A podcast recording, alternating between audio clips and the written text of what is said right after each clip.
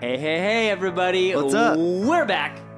The time you've been waiting for all week. Yeah, you've been on the edge of your seat waiting for the text lab to drop. It is so that dropped. It's another episode of it. the Text Lab podcast. Jake, how are you doing? I'm doing good today. Yeah, I uh, I got to the gym and worked out legs, and I can barely walk, and that's Nice. an amazing feeling. Amazing feelings. I went to In and Out. Oh, there you go. Didn't go to the gym. Different That's type of gym. I was at In and Out last night, and it almost came up at the workout today. So Nice. just so you know, just Nice, for dude. your information. Yeah. Hey, well, welcome, listener, to the Text Lab.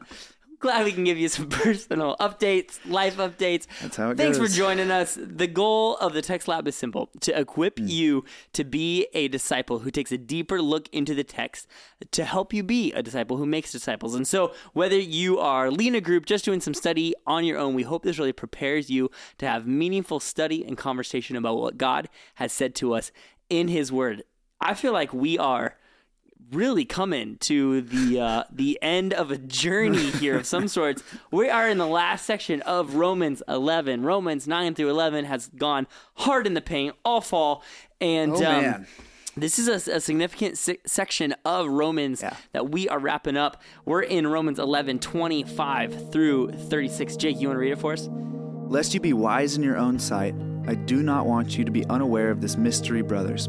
A partial hardening has come upon Israel until the fullness of the Gentiles has come in. And in this way, all Israel will be saved. As it is written, The deliverer will come from Zion, he will banish ungodliness from Jacob. And this will be my covenant with them when I take away their sins. As regards the gospel, they are enemies for your sake, but as regards election, they are beloved for the sake of their forefathers. For the gifts and the calling of God are irrevocable. For just as you were at one time disobedient to God, but now have received mercy because of their disobedience, so they too have now been disobedient in order that by the mercy shown to you, they also may now receive mercy. For God has consigned all to disobedience that he may have mercy on all. Oh, the depth of the riches and wisdom and knowledge of God! How unsearchable are his judgments and how inscrutable his ways! For who has known the mind of the Lord, or who has been his counselor? Who has given a gift to him that he might be repaid? For from him and through him and to him are all things. To him be glory forever. Amen. such a good passage of scripture as Paul really wraps up this section. I think looking at verse 25, where Paul tells his listeners that he does not want them to be ignorant of this mystery, Right. is really a like helpful and key piece and label for, in some sense, salvation as a whole and how we understand God's plan is that it is a mystery. Right. And even recognizing that is a really good place to start. We've kind of been in this section section where Paul is talking about who is chosen and how free will works into that, talking about the hardening of Israel, talking about branches getting grafted in, talking about Israel now all Israel being saved, talking before even Israel about being a stumbling block and uh, uh, there's a lot of things to oftentimes kind of wrap our minds around in those things, and we are able to understand it. But ultimately, salvation is a mystery, even while we understand it. Right. And like I love that Paul continuous continuously like hits humility and um kind of an uncertainty to him and to the people that are reading this because he's talking about such uh deep and confusing things. Like I think it's in First Peter when First Peter, uh, Peter's like Paul writes some hard to understand things in Yes. his letters, Yeah. you know, and like that's just re- reassuring to me. But also as we're reading through these hard things and talking through the end of times and how God is going to do all this stuff and the tensions, the inevitable tensions, we just need to start with the fact that it's like, okay, there's humility here. Yep. There's no like none of these people beside me are my enemies. My heart breaks. Like Paul's heart breaks for the people beside him. Um, but it doesn't mean we're not going to think hard about it too. Yeah.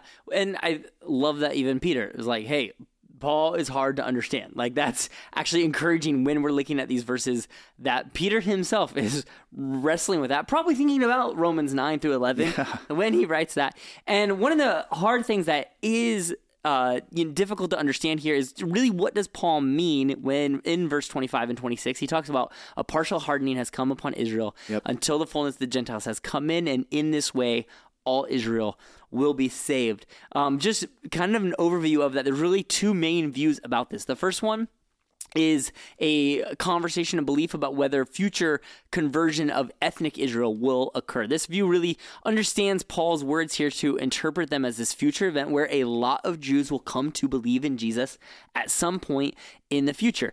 Um, all of Israel here could be referring to this large scale turning to Christ by the Jewish people, which would be amazing. Right. Um, it would be absolutely incredible. So uh, this view re- really thinks that here Paul is describing this future event, um, anticipates a time, um, probably towards the end times, kind of in the kind of eschatological process of God's redemptive history, uh, a significant of number of Jews come to believe in Jesus. That is one of the main views on this passage. The other is uh, thinking that Paul here might be talking about a spiritual corporate Israel, uh, a perspective that understands all of Israel as more of a metaphor, metaphor here, or in a spiritual sense, um, representing the entire body of believers now known as the church, both Jewish and Gentiles all together.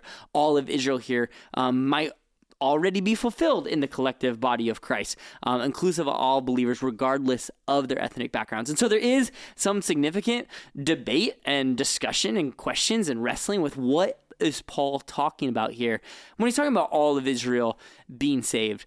Um, regardless, though, I think you see Paul having this continual emphasis on God's redemptive history and his plan being played out and the thing that's really struck me almost about Romans 9 through 11 is that you see God as the active mover of mm. that. He is the one that is carrying out his redemptive plan. He is the one that is bringing salvation. He's pursuing others. All are welcomed now to come and receive Christ. And a lot of this is to remember who Paul in his original audience is writing to. He's writing to Jews who mainly would have been having a question Has God failed us? Um, mm. because he did not keep the promises of Roman of Genesis 12 and Genesis 15. And Paul is answering that question that God hasn't failed. His salvation plan is still coming about. There's a remnant that's there. He's been working in these different ways throughout Israel, throughout all of history. And then in this way, all of Israel will be saved. Depending on which meaning and perspective you take, it still is all about God's glory yeah. in this passage. Yeah, dude, it's mysterious. You did a really good job painting that picture. It's hard. Those Dude, are hard. Those are. It gets a little complex. Yeah, yeah, it totally is.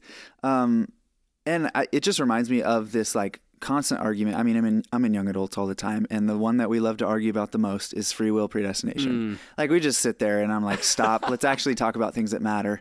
Um, not that this doesn't matter, but there's this inevitable tension that vintage grace we believe that like we're we're fighting this tension we're wrestling with it and this is that passage that we're wrestling in.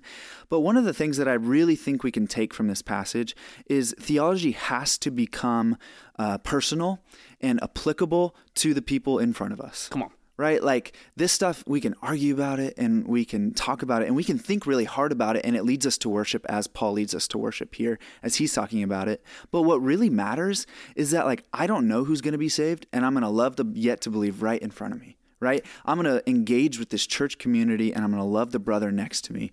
Um, and also, I'm going to learn what God's character is from this passage, yeah. and that is that He is a rescuer, that He is enacting this ultra complex narrative where he's working through free will and predestination to save his remnant, to save his true people.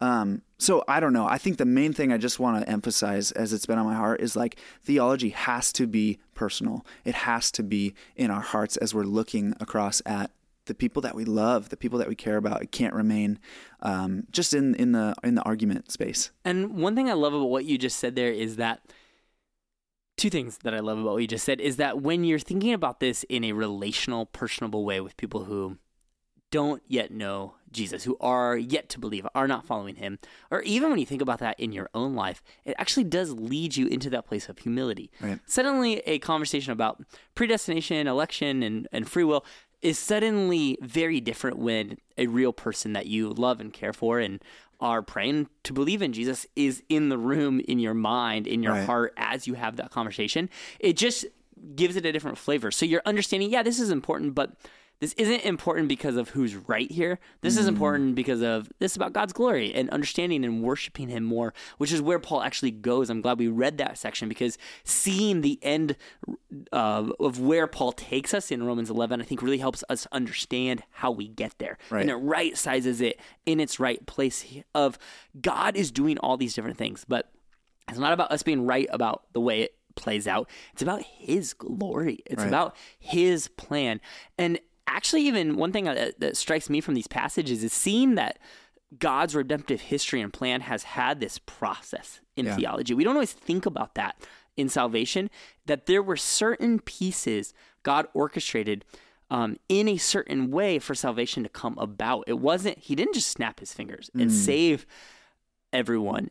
In particular, re, I think particularly because that would not have been aligned with his character and nature. Right. Thinking about other places of scripture that talk about without the shedding of blood, there's no forgiveness of sins. Without um, a sacrifice, without um, truly a place for God's justice to fully be expressed towards Christ on the cross that allows forgiveness to occur, that God remains fully holy while he is fully um, merciful as well, that there was this order to our salvation for how mm-hmm. that occurred. It came through the Jewish people. And it actually just kind of like one one cool thing it can lead us to is understanding just the complexity Right. and the magnitude of what God has done to actually save us and the complexity and the magnitude of his plan for human history. It just gets me off the throne of my heart Yeah. and brings me to a place of worship to recognize truly the mystery that is at play for how God has worked, how he's working now, and how he will continue to work Yeah. in the future.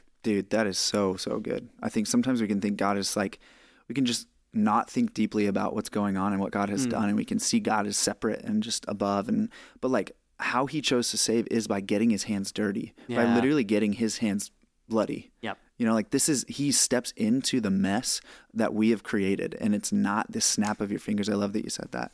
One of the the parts that stands out to me as we're kind of ending this big section of Romans from 9 to 11 is how it's bookended and it it starts with this heartbreak. This heart-wrenching humility is where we started in chapter 9 where Paul's like I want my people to be saved. And now we're here ending with worship. Yep. And so as we're reading this section, maybe as you're studying uh, on your own with with this with this text, maybe getting for li- ready for life group or anything else, Yeah.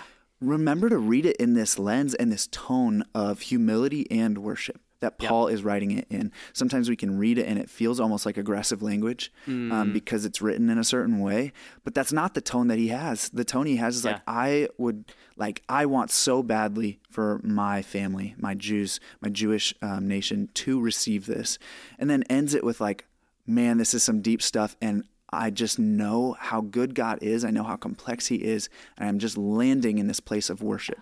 Yep. So continuing from those from those places is, is really important as Yep. we as we get there. Yeah, and I, I think there's echoes of even um, Job here at the end of Romans, where Whoa. Job just is kind of recognizes this humility before God, and God kind of asks Job, "Who are you, Joe? Job? Yeah. Like, where were you when I? where were you yeah. when when I spoke the universe into existence? And Paul here echoes the Psalms in his doxology.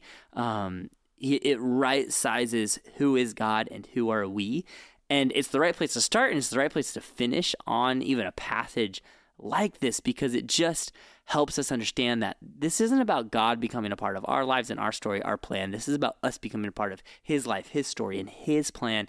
And that ending in worship and recognizing that He does sit on the throne, that He is ruler of all, um, that His ways are mysterious, yet He has revealed His ways to us, um, that we worship Him in that place. And it's just, yeah, it's the right place to start, it's the right place to finish. I think that's kind of even what hits me on like a personal level, just takeaways from these passages is it really just brings you to a place of worship for for God, for His sovereignty, for um, His rule and reign over all things, and then it also really does bring you to this place of unity, which has been, I think, a continued emphasis in the Gospel of Romans, kind of what the whole thing's about. Paul's writing to convey unity to them of no matter whether you are Jew or Gentile, you need the gospel. You are desperate and dependent. You need what Christ has done for you on the cross. Um, that God's still at work too. I mean, that's actually even I think a huge point here of Paul is he's like there is. God. Yeah, it's not done. There is still things in God's plan. Um, all Israel being saved, whether that means the church, whether that means future Israel. God's hand is still at work. He is still on the move, and there's there's real intent, purpose, and meaning and mission for us to live and be a part of each and every day. How does it strike you, Jake, just as you're thinking through just personal pullaways Yeah. from this passage? Dude, I feel like there's so many. It feels like a shotgun shot a little bit. Like there's the humility piece, the mercy piece, the humility piece.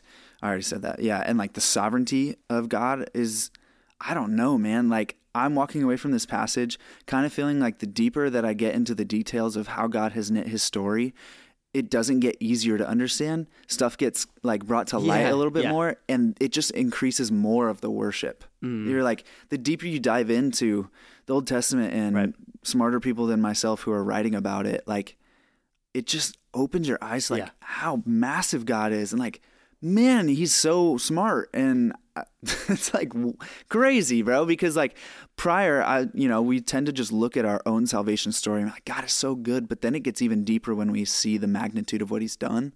Um and so I'm just feeling that way. I'm feeling the worship and I'm feeling the like humility of like dude, he is God, I am not, and I'm so glad he is because he's wonderful and so smart. So good. So good. Hey, listener, thanks for joining us today. Whether you're at the gym, cleaning the house, or whether you are the one person out there mowing the lawn, Jake's offer to you still stands to call in to the pod. We don't have a phone number here, but you could call one of us, and Jake will buy you a lo- new lawnmower or whatever you like to do while listening to Uh, pods. it'll actually just be a lawnmower, so it's just a lawnmower. It Just won't be a new one. I was thinking it was like a keychain It could be a yeah. I mean that that could work too. because I was wondering. Kyle told me about the offer. Yeah, I like now that the podcast now has kind of like, you know, different games and things that are going on. Yeah. Call in freebies. Not, not freebies, but you have them on the lawn. yeah. I guess so. Yeah, it's, it's really taking the podcast to a whole new level. Totally. totally. Either way, we hope you feel equipped, encouraged, and ready to dive into the text this week. Yeah, we love you guys. We'll catch you next time on the Text Lab.